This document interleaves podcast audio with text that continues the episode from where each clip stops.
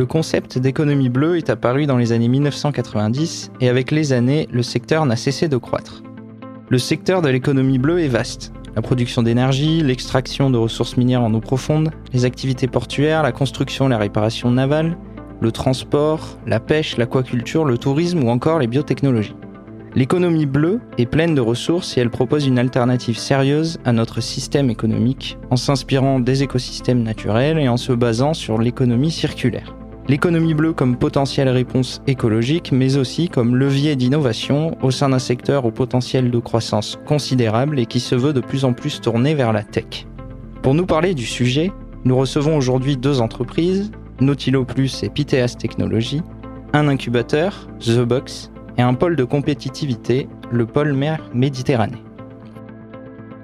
Notre premier invité est un pôle de compétitivité à vocation internationale qui a pour rôle de développer durablement l'économie maritime et littorale. Directeur général du pôle mer Méditerranée, Patrick Barahona, bonjour. Bonjour Louis. Patrick Barahona, vous qui êtes à la tête de la structure depuis 15 ans, quel est le rôle du pôle mer Méditerranée? Et enfin, quel est votre constat sur le développement de l'économie bleue sur ces 15 dernières années?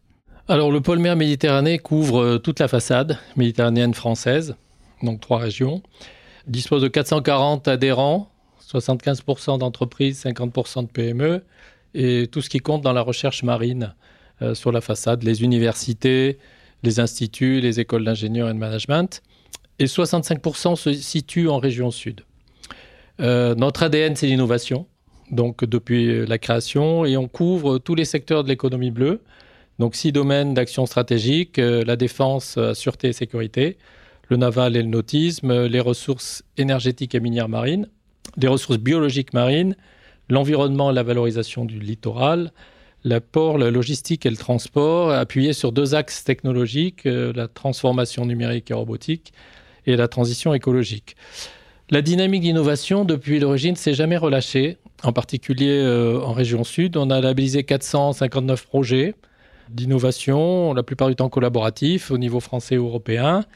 Et 300, euh, ça représente un milliard et 12 et 120 millions euh, d'euros, donc ça fait quand même pas mal d'argent.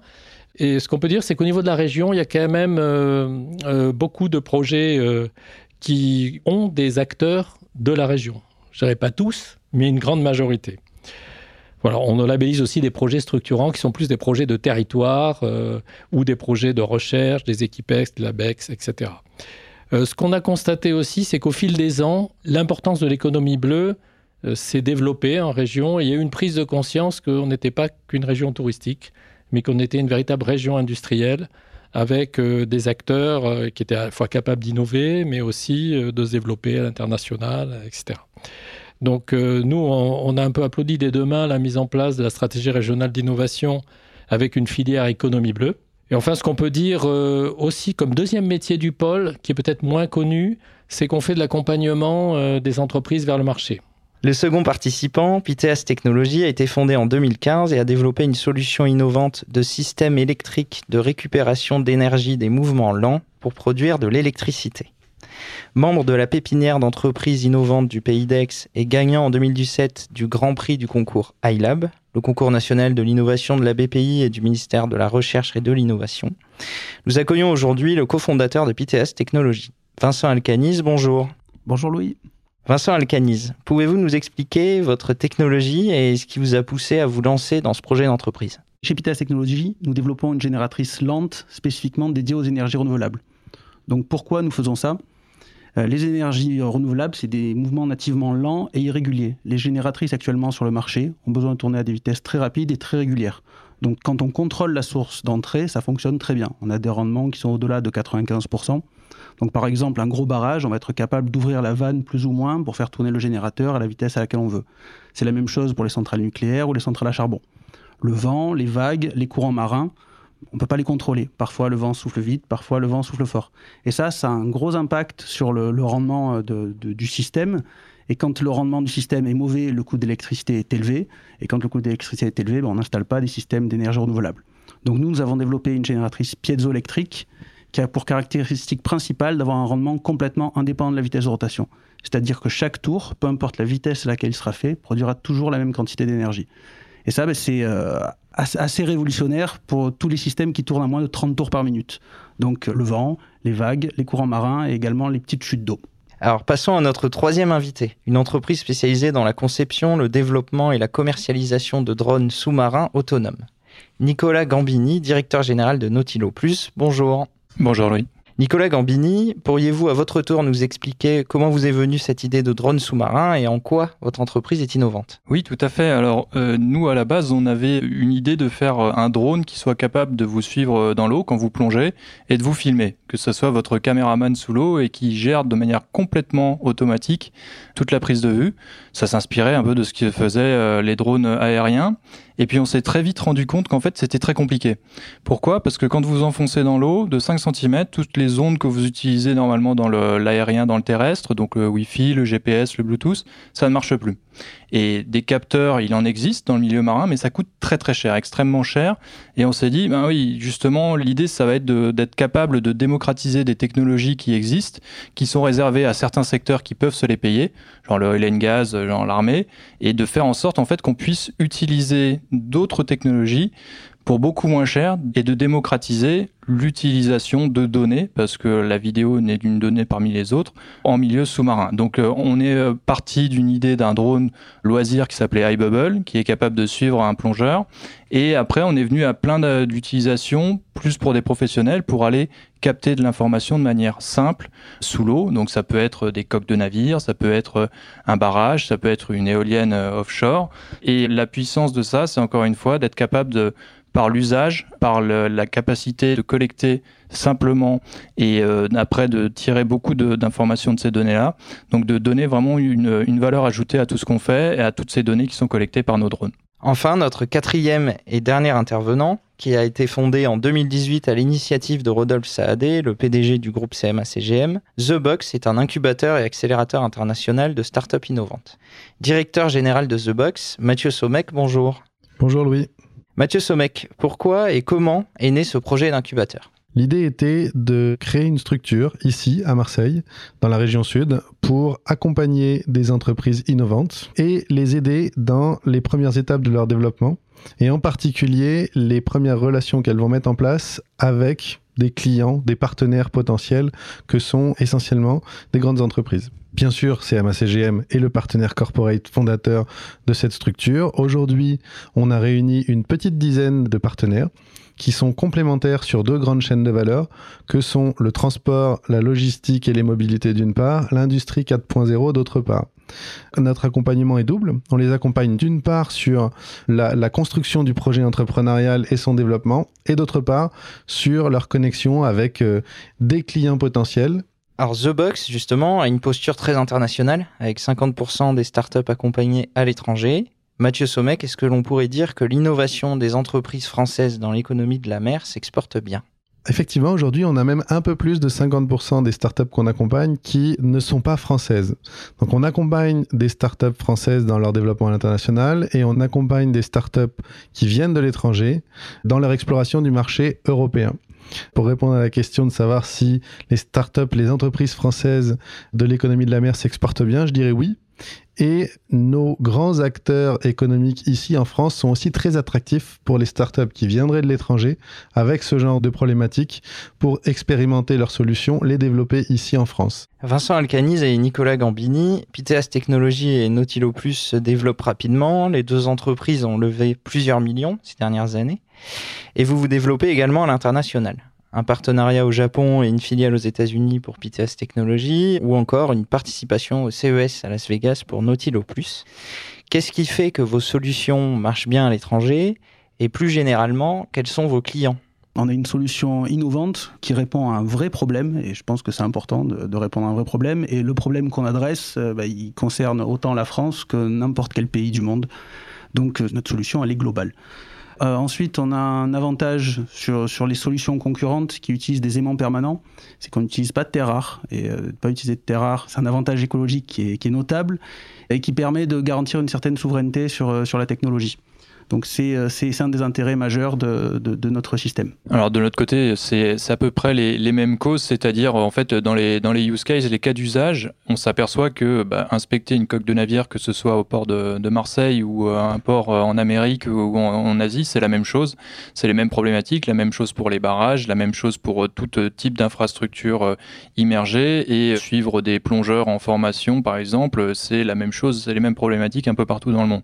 Donc en fait, cette unicité, on va dire, de cas d'usage qui fait que quand on explique ce que l'on fait à l'étranger, tout de suite les gens comprennent et se projettent parce qu'on résout les mêmes problématiques qu'on peut résoudre euh, en France. On avait commencé par une campagne de crowdfunding sur notre produit loisir, iBubble, et on avait fait plus de 70% de ventes à l'étranger à ce moment-là. Donc c'était un beau, signe. sur la partie professionnelle, là, on est euh, plus sur un territoire français, parce que comme on discute avec des grands comptes, il faut déjà nouer des relations, il y a des barrières culturelles, donc on commence déjà avec euh, la France et puis on se développe petit à petit à l'étranger. Et puis la dernière chose, on est lauréat du, euh, euh, d'un fonds européen qui est justement dédié à l'innovation dans le milieu maritime. Donc on vient de, signer ça, on a eu la bonne nouvelle en, juin. Et ça aussi, c'est une preuve que les cas d'application sont déjà pan-européens de par cette gratification-là. Vincent Alcanis, quelque chose à, rajouter sur la partie client? On a créé une filiale aux États-Unis, donc c'est très récent, c'est une filiale qui a trois semaines et qui fait suite à un deuxième contrat qu'on a obtenu avec le département de l'énergie américain. Donc le premier contrat, c'était pour convertir le mouvement des vagues et pour faire du dessalement d'eau de mer en zone tendue. Et euh, le deuxième contrat qui peut intéresser Nautilo Plus, on a répondu à un appel d'offres pour installer des, euh, bouées autour des États-Unis euh, qui convertissent le mouvement des vagues pour recharger euh, des drones autonomes qui surveilleraient en permanence les côtes. Voilà, donc c'est euh, dans le cadre de, cet appel d'offres, on a proposé notre générateur et on, a été sélectionné. On est la seule boîte étrangère sélectionnée dans le programme. Et donc, c'est imposé à nous et l'obligation de, créer une filiale assez, assez rapidement. Voilà, nos, clients, nos clients majeurs, qui font suite à, un projet français. On a équipé le premier système de conversion d'énergie des vagues de France qui a été installé cet été. Le projet s'appelle PIWEX. Et donc c'est cette, première preuve et cette première démonstration qui nous a permis d'attirer l'intérêt de fabricants de, prime movers étrangers. Voilà, vous avez parlé du, partenariat au Japon, c'est euh, c'est exactement la même chose. C'est une grosse boîte euh, japonaise euh, qui développe des systèmes et qui est intéressée par notre générateur. Alors de notre côté, euh, nos clients, alors on, est passé avec euh, l'histoire de l'entreprise d'un produit loisir à un produit plus pour des professionnels, et nos clients ont suivi cette tendance-là. C'est-à-dire qu'au début, on vendait plutôt euh, à des particuliers qui avaient envie de se faire plaisir, des clubs de plongée, et puis au fur et à mesure, on est arrivé vers des TPE, des PME qui voulaient s'équiper pour pour faire des inspections, et puis maintenant, on se focalise plutôt sur des grands comptes. les grands comptes, alors on en a plusieurs. On a un partenariat avec CMA CGM, donc on a des liens privilégiés avec eux. Avec euh, eux, on, développe une solution d'inspection complètement autonome de, de coques de navire, donc c'est une grande première mondiale. On travaille aussi dans le milieu de l'énergie, on travaille avec EDF, on travaille avec Technip FMC, euh, on travaille avec Equinor, qui est un équivalent de, Total euh, en Norvège.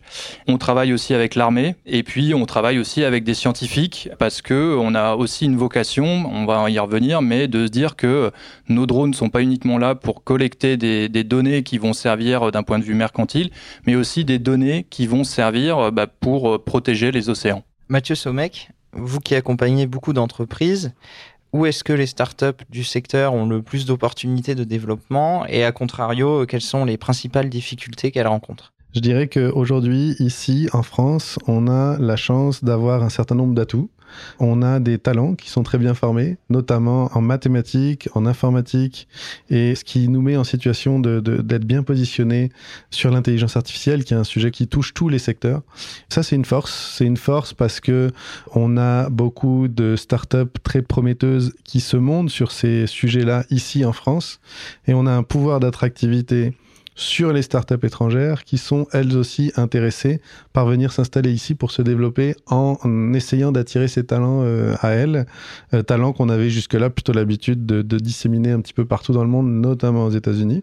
Donc ça c'est une, de nos grandes forces. Après on a une autre euh, force intéressante quand on monte une startup ici en France, c'est on a un soutien, on a la chance d'avoir un soutien très fort avec une BPI qui est très très agile et très efficace, et puis plus localement ici un soutien tout particulier une attention toute particulière de la part de la région sud pour les startups qui se développent sur son, sur son territoire. donc tout ça fait que on pourrait qualifier la région d'Aix-Marseille comme un petit paradis pour, pour, pour monter, développer une startup tech. Alors du côté des difficultés, bah, je pense que c'est les mêmes difficultés que toutes les startups. Les startups, elles sont agiles, c'est une force, elles, ont, elles sont innovantes. Après, se posent les questions de leur croissance. Et c'est pour ça qu'une structure comme The Box est là pour les, pour les aider euh, à se développer, à se financer, à structurer leurs projets, à construire leurs équipes. Et ça, c'est des, on va dire des, problématiques plus classiques. Alors, les entreprises régionales se développent et leur technologie semble plaire en France et à l'étranger. La région accueille aussi des événements prestigieux, tels que les 7e rencontres internationales de l'éolien offshore flottant qui ont eu lieu à Marseille en septembre dernier. Patrick Barahona, quels sont les points forts de la région sud dans cette économie bleue?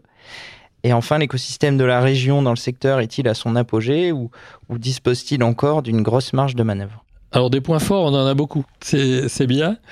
Et contrairement à ce qu'on pense, parce qu'on cite souvent la Bretagne comme étant la région maritime par excellence, et, c'est vrai, parce que c'est une, culture qui est ancrée de, longue date, mais quand on fait des études un peu plus précises, et le GICAN, qui est un des syndicats professionnels euh, qui compte dans le domaine des activités navales, avait euh, comptabilisé plus d'emplois industriels en Provence-Alpes-Côte d'Azur euh, qu'en Bretagne. Alors, parmi les points forts, il y a l'industrie de défense, bien évidemment, orientée marine. Pourquoi? Ben, Parce que Toulon est la première base navale en Méditerranée avec la présence de la marine et l'essentiel de la flotte. 80% hein. de la flotte française est maintenue à Toulon.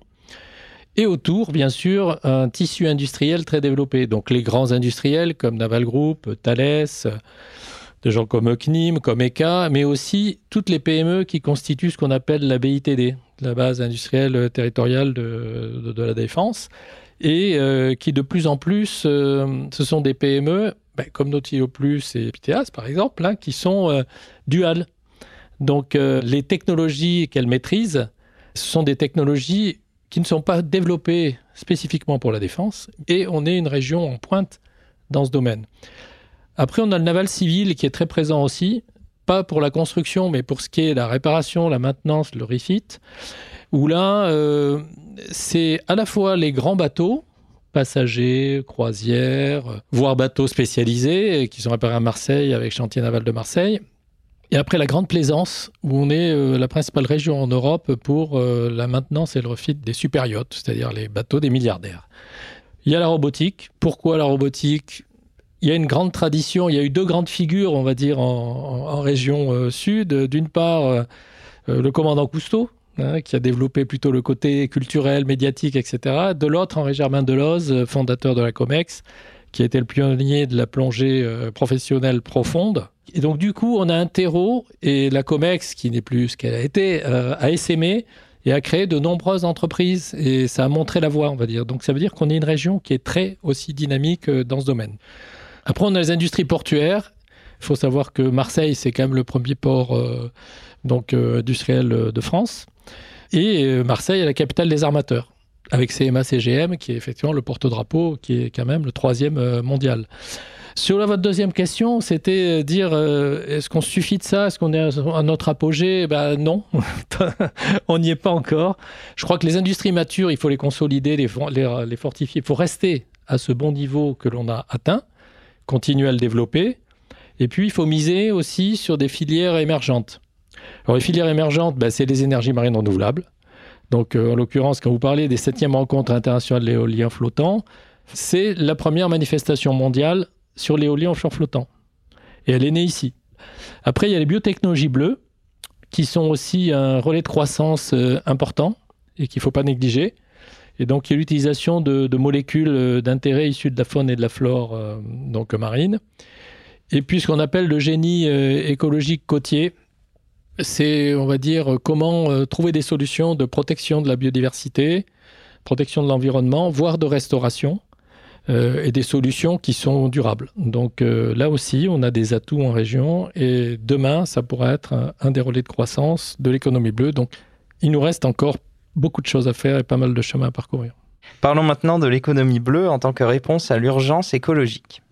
Vincent Alcaniz et Nicolas Gambini, en quoi vos technologies et innovations s'inscrivent dans cette démarche? Alors pour, pour Nautilo Plus, euh, ça fait partie des choses euh, qui nous tiennent à cœur euh, depuis la, création de, de l'entreprise et on essaye au maximum de, de trouver du sens et d'amener du sens à ce qu'on fait, notamment par notre capacité à contribuer à la connaissance et à la protection du, du monde sous-marin. Donc ça peut être sur des usages de on va dire, d'utilisation de nos drones pour euh, détecter si par exemple il y a une fuite euh, sur des matériaux polluants. Ça peut être, euh, on parlait tout à l'heure des coques de navire, ben, on va pouvoir contribuer à détecter les éléments qui vont freiner le navire dans l'eau et donc surconsommer. Et on a aussi une vocation de pédagogique qui est très importante pour nous parce qu'on pense que la première façon de protéger le milieu sous-marin, c'est de le faire connaître. Donc ce qu'on fait pour ça, c'est des opérations. Et on en a une, par exemple, demain. On, participe à une opération de nettoyage du vieux port, du port de la Hanse plus spécifiquement. Et euh, cette opération-là, ce sera la première fois que des drones vont être utilisés pour localiser justement les polluants et euh, pour être utilisés pour euh, nettoyer donc le port. Et on veut que ce soit un démonstrateur fait avec les acteurs locaux et qu'après on puisse dupliquer ce modèle-là d'autres opérations partout parce qu'on le voit que c'est un, problème, une problématique qui touche tout le monde et pas uniquement le littoral, mais quand on voit par exemple les cours d'eau des grandes villes où on ramasse des trottinettes à l'appel, si on a une solution facile avec euh, la robotique qui permet justement de, euh, de répondre à ce besoin-là, eh ben on aura tout gagné et on pense que ça fait partie des choses que, qui, qui sont dans le, les gènes de Nautilo Plus. Chez Piteas, dès le départ, on avait cette obsession de répondre euh, aux problèmes des, énergies renouvelables. nous, on considère que le, frein des énergies renouvelables et de, leur développement massif, il est double. Le premier, c'est le stockage, et le deuxième, c'est cette incapacité d'être capable de convertir des mouvements lents et irréguliers. Ces mouvements lents et irréguliers, ils concernent spécifiquement les énergies marines renouvelables. Je l'ai dit tout à l'heure, les vagues, c'est des mouvements très puissants, mais qui sont très erratiques, très, très lents, très longs et pour lesquels il y a des grosses difficultés pour, pour arriver à convertir derrière et à transformer cette énergie en électricité. Les courants marins, c'est euh, sensiblement la même chose, et donc euh, les solutions actuelles, c'est d'aller se mettre dans des zones où les courants sont très rapides, très puissants, et ben, ça, ça, implique des, des, difficultés pour les opérations en mer. Avec euh, notre techno, on est capable d'aller sur des courants marins inférieurs à 3 mètres par seconde. Et ensuite, il y a l'éolien en mer. Donc l'éolien en mer, qu'il soit flottant, qu'il soit posé, euh, la, stratégie et la direction que prennent tous les développeurs de turbines, c'est de faire des éoliennes de plus en plus grandes. Au plus elles sont grandes, au plus elles tournent lentement en, leur axe. Et au plus elles tournent lentement en leur axe, au plus on se retrouve avec la même problématique que je rabâche depuis tout à l'heure, cette difficulté de convertir un mouvement lent. Donc on considère que, que PITEAS est une des solutions. Et euh, à notre connaissance, on est la seule solution actuellement sans terre rare. En parallèle de nos activités énergie marine renouvelable, on travaille sur euh, du développement de, de sonars et avec une stratégie et une envie euh, d'utiliser ces sonars pour la protection de l'environnement et, euh, pour la, valorisation de l'écologie. Donc on a différents projets de R&D. Utiliser ces sonars dans le domaine de l'aquaculture pour éviter la manutention, pour éviter euh, le, surtraitement des, poissons quand ils sont dans, les filets. On a également un projet pour utiliser les sonars pour faire de la pêche sélective et donc pêcher les bons poissons à la bonne taille. Alors, la majorité des projets sélectionnés par The Box ont une démarche Green Tech. Mathieu Sommek, qu'est-ce qui vous amène à faire ces choix? Je vous ai euh, parlé tout à l'heure de The Box qui est euh, structuré euh, avec autour de lui un cercle de partenaires corporate. Parmi ces partenaires, on retrouve CMA CGM qui vient d'inaugurer le navire Jacques Saadé, premier et plus gros navire au monde propulsé au gaz naturel liquéfié. Parmi nos partenaires, on a GTT, qui est justement le leader du GNL et partenaire de CMA sur ce navire et sur la propulsion au GNL. Seva, euh, logisticien, très engagé aussi sur l'optimisation euh, de, ces, de circuits, de ces livraisons et euh, l'intégration de, de, de, solutions qui permettent notamment d'optimiser l'empreinte CO2 de ces déplacements de marchandises. Quand on a des partenaires autour de la table qui sont aussi engagés en faveur de l'environnement, en faveur du climat, ben naturellement, on va sélectionner en particulier des projets qui vont les aider dans leur démarche d'innovation.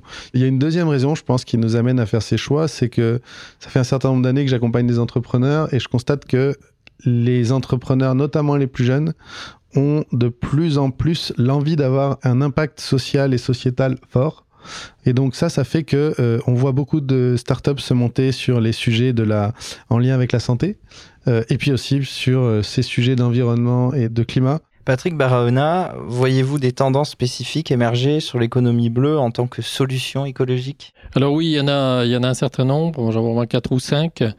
Je pense que la première, c'est ce qu'on appelle la transition écologique et énergétique des ports et des navires. Donc ça vient d'être rappelé par Mathieu. On a aujourd'hui les acteurs, aussi bien les ports que les armateurs, que aussi les constructeurs de navires qui s'impliquent dans cette transition. Donc si on regarde les nouveaux modes de propulsion, effectivement, il y a le GNL, le gaz naturel liquéfié, on, parle de plus en plus d'hybrides. Alors bien sûr, ça dépend de la taille des bateaux, hein, c'est évident, et puis euh, des séquences de transport quand on est au large, quand on est au port, etc. Donc euh, propulsion hybride, des batteries, des piles à combustible, euh, demain l'hydrogène. On reparle des voiles, on fait plus qu'en reparler. Il y a aujourd'hui même des compagnies qui se lancent pour faire du transport à la voile entre les Antilles et la côte ouest atlantique hein, française. Mais il y a aussi des solutions hybrides avec de la voile, de la propulsion, etc. Donc on sent que vraiment euh, ça bouillonne dans ce secteur. Et quand on est dans le port, euh, bah, le Sénat, qui est la connexion électrique des navires à quai, c'est vraiment d'actualité. Le grand port maritime de Marseille, mais Toulon et aussi Nice s'inscrivent dans cette démarche. Quand les bateaux sont à quai, ils doivent être connectés électriquement pour ne plus émettre de fumée. Les énergies marines renouvelables, euh, dont Vincent en a parlé, c'est vrai que l'éolien offshore flottant, en termes de filière industrielle potentielle, on pense qu'en Méditerranée, il y a un avenir euh, certain. C'est compliqué. Il y a des procédures administratives. Euh, ça prend du temps. Donc, c'est un peu le problème. par contre, les, les, techniciens, les entreprises, tout le monde est prêt avec une certaine avance. Il faudrait pas qu'on la perde une fois de plus. Ça arrive souvent. Voilà. Mais en tout cas, euh, on a de beaux projets qui sont positionnés euh, sur, dans le golfe du Lion. Après, il y a la protection et le renforcement de la biodiversité, la lutte contre la pollution marine, ça je pense que c'est spécifique aussi. On parle beaucoup des déchets et notamment des microplastiques. Bon, il y en a d'autres, mais voilà. Donc ça, c'est un vrai sujet auquel il faut s'attaquer. Alors il faut s'y attaquer en amont, hein. il faut éviter de continuer à déverser euh, tout ça dans la mer, ça c'est clair. Mais une fois que ça y est, il faut trouver des solutions aussi pour euh, arriver à en retirer une partie. Mais bon. Il y a des solutions pour amener de la biodiversité dans les ports, comme les biohuts. Il y a des entreprises qui font ça, euh, des, systèmes donc qui sont en plus, qui n'ont pas d'impact sur le milieu, qui peuvent être biodégradables, etc. Et qui sont des, on va dire, des, pouponnières à poissons. Donc les récifs artificiels, les mouillages écologiques. Un arrêté il n'y a pas très longtemps qui interdit euh, les mouillages dans les herbiers de Posidonie. C'est que les herbiers de Posidonie, c'est ce qui permet de, à différentes espèces de poissons, euh, crustacés, etc. de se reproduire. Donc ils sont essentiels. En plus, ils absorbent énormément de CO2, il hein, faut, le savoir. Donc ils rejettent de l'oxygène aussi, etc. Donc c'est mieux que des arbres, hein, c'est sous l'eau. Mais donc il faut les protéger. Les encres des bateaux, surtout les gros bateaux, les abîment. Donc là, c'est interdit. Du coup, on ne va pas interdire non plus aux différents bateaux de venir visiter notre belle région. Donc, il faut trouver des solutions. Et, après, on a la lutte contre l'érosion côtière. Euh, le changement climatique induit une érosion des côtes. Donc, il faut pouvoir lutter contre ça, trouver des solutions pour éviter les impacts sur euh, les plages qui s'en vont, les inondations, etc. On a vu le, phénomène qui s'est produit à Nice. Et un dernier point qui est intéressant, c'est qu'il y a des espèces marines, comme, euh, qui peuvent être aussi d'eau douce, mais plutôt marines, comme les microalgues, qui peuvent permettre, quand on les cultive, de faire la bioremédiation du CO2. Il y a un projet à Fos et qui utilise, qui fait le traitement des fumées euh, d'industrie chimique, en l'occurrence Chem1, on cultive des microalgues en injectant les fumées qui sortent des, cheminées de Camoine. Et cette espèce de microalgues, enfin certaines espèces, elles ont besoin de quoi? De soleil, d'eau et de CO2. Et avec ça, elles se multiplient, elles se reproduisent, etc. Et cette biomasse algale, on peut l'utiliser pour faire du biocarburant, euh, on prend la raffinant, mais on peut l'utiliser pour plein d'autres choses, y compris pour de l'aquaculture, pour extraire certaines molécules. C'est intéressant de voir que on peut faire effectivement de la bioremédiation de CO2, alors que c'est quelque chose qui aujourd'hui est essentiel, hein, euh, d'essayer de diminuer nos émissions avec des espèces marines. Alors Mathieu Somec, les entreprises qui vous rejoignent ont un très fort potentiel technologique. Est-ce que l'on pourrait dire que l'économie bleue tend de plus en plus vers la blue tech? Et selon vous, quelles seront les tendances de demain? Ce qu'il est clair d'affirmer, c'est que la Blue Tech effectivement se développe. Et ça, c'est un phénomène qu'on voit euh, dans le cas de l'économie bleue et, bien au-delà. Euh, les nouvelles technologies qui sont en train de gagner en maturité, euh, on parle d'intelligence artificielle, on parle de robotique, on parle d'IoT, on parle de, de, réalité virtuelle, réalité augmentée, sont autant de technologies qui aujourd'hui permettent de mieux faire ce qu'on faisait auparavant de manière plus efficace et plus respectueuse, on va dire, de, l'environnement, puisqu'on parlait de, de, green tech tout à l'heure. Donc oui, je pense que la blue tech se développe et, euh, et prend de l'ampleur. Et je pense que c'est une chance pour, euh, pour, euh, pour nous tous demain que de voir ce, un tel développement. Savoir quelles seront les tendances de demain, c'est une, euh, une question à laquelle j'aimerais bien avoir euh, la réponse. Euh, nous, dans The Box, on fait des, on fait des paris. Clairement, dans cette industrie, entre guillemets, les problématiques d'optimisation sont nombreuses et offre un terrain de jeu euh, euh, assez intéressant. Euh, je parlais tout à l'heure de Searoots qui optimise les parcours entre, entre deux points pour du déplacement de marchandises. Nautilus nous a parlé de la façon dont ils optimisent l'inspection des navires grâce à une intelligence artificielle embarquée dans, dans, dans, dans ces drones. On a, on a accompagné des startups qui travaillaient sur des dispositifs qui permettent d'optimiser l'efficacité des solutions de propulsion des navires. On a des startups qui répondent à la réglementation qui est de plus en plus sévère sur le rejet de certaines particules. Donc oui, je pense que la technologie permet d'apporter un ensemble de réponses aujourd'hui à des problématiques qu'on euh, appréhendait moins avant. Donc, euh, donc oui, je pense qu'aujourd'hui, on, peut clairement dire, pour conclure, que la Blue Tech se développe et à des vitesses de plus en plus accélérées. Vincent Alcaniz, Nicolas Gambini et Patrick Barahona, à quoi ressemblera l'économie de la mer de demain? Vincent Alcani, je vous laisse démarrer. Je suivre un petit peu la même tendance que Mathieu tout à l'heure. C'est assez difficile d'avoir des visions prospectives et d'être capable de lire dans une boule de cristal. Mais en tout état de cause, nous, on est, on tributaire du, développement des, euh, des fabricants d'éoliennes, des fabricants de turbines. Nous, on reste fournisseur d'un équipement, on fournit la génératrice, et on considère que le passage du développement massif aux EMR va arriver malgré tous les risques et tous les freins. Euh, c'est dans le sens de l'histoire. Après, savoir quand est-ce que ça va démarrer, c'est plus compliqué. Il y a des scénarios plus ou moins pessimistes, mais nous, on, y croit et on y croit fort et on considère qu'avec la solution de PTAS, euh, ça va, aller plus vite et ça va aller mieux.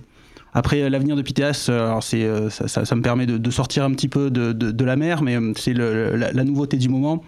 En ce moment, on aime bien dire que PTAS a commencé en mer et part dans l'espace.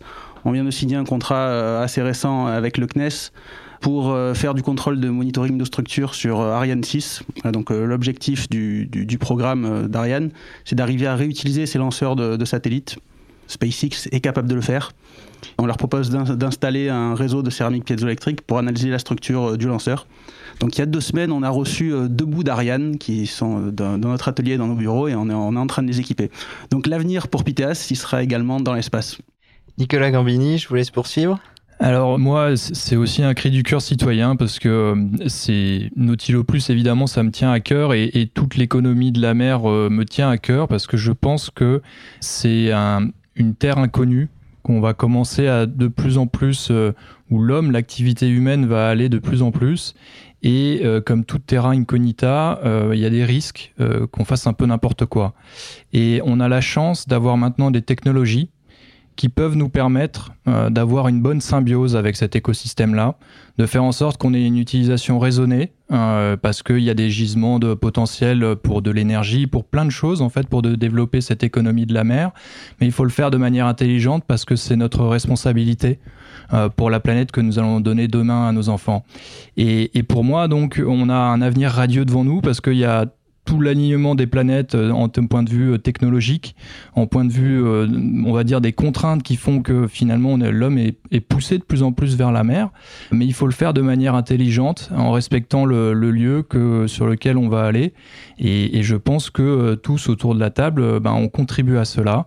Et, donc, on a besoin de, gens de, bonne volonté pour faire en sorte que cette économie de, la mer soit un, un rêve et pas un cauchemar demain. Patrick Barahona, je vous laisse conclure.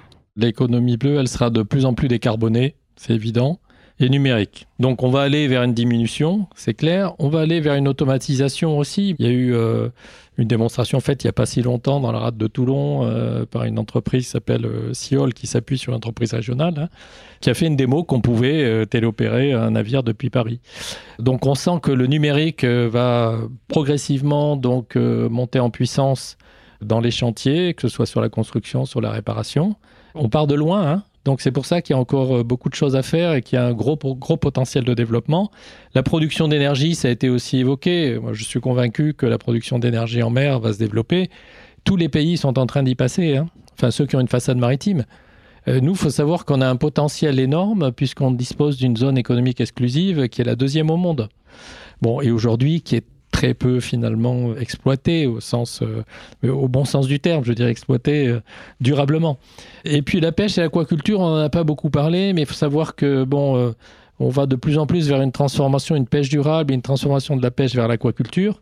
On a des tas, des solutions. Hein. Il faut savoir que l'Ifremer a déposé tous les premiers brevets sur l'aquaculture, c'est eux qui les ont déposés. Mais les fermes sont ailleurs, en Norvège, en Grèce, en Turquie. Donc là, il y a aussi des efforts à faire. Le fait d'avoir des solutions, on a parlé euh, d'acoustique sous-marine, on a parlé de robotique, on a parlé de nouvelles espèces qu'on pourrait cultiver, etc., pour alimenter les, poissons, plutôt que d'utiliser euh, des anchois qu'on va passer à la moulinette. on pourrait utiliser des microalgues qu'on cultiverait aussi chez nous. Voilà, donc il y a un potentiel énorme. Il faut qu'on ait des technologies, il faut qu'on ait des pépites, euh, des incubateurs qui vont pousser ces entreprises pour préparer effectivement l'avenir avec une économie bleue qui, à mon sens, sera d'un enjeu stratégique majeur pour la France euh, dans les 20 ou 30 ans qui viennent. Merci à tous pour votre temps et vos précieux témoignages sur l'économie bleue, qui n'a pas fini de nous surprendre, et où l'enjeu pour la région sud est d'utiliser au mieux ses atouts pour faire émerger sur son territoire les futurs champions français de la mer.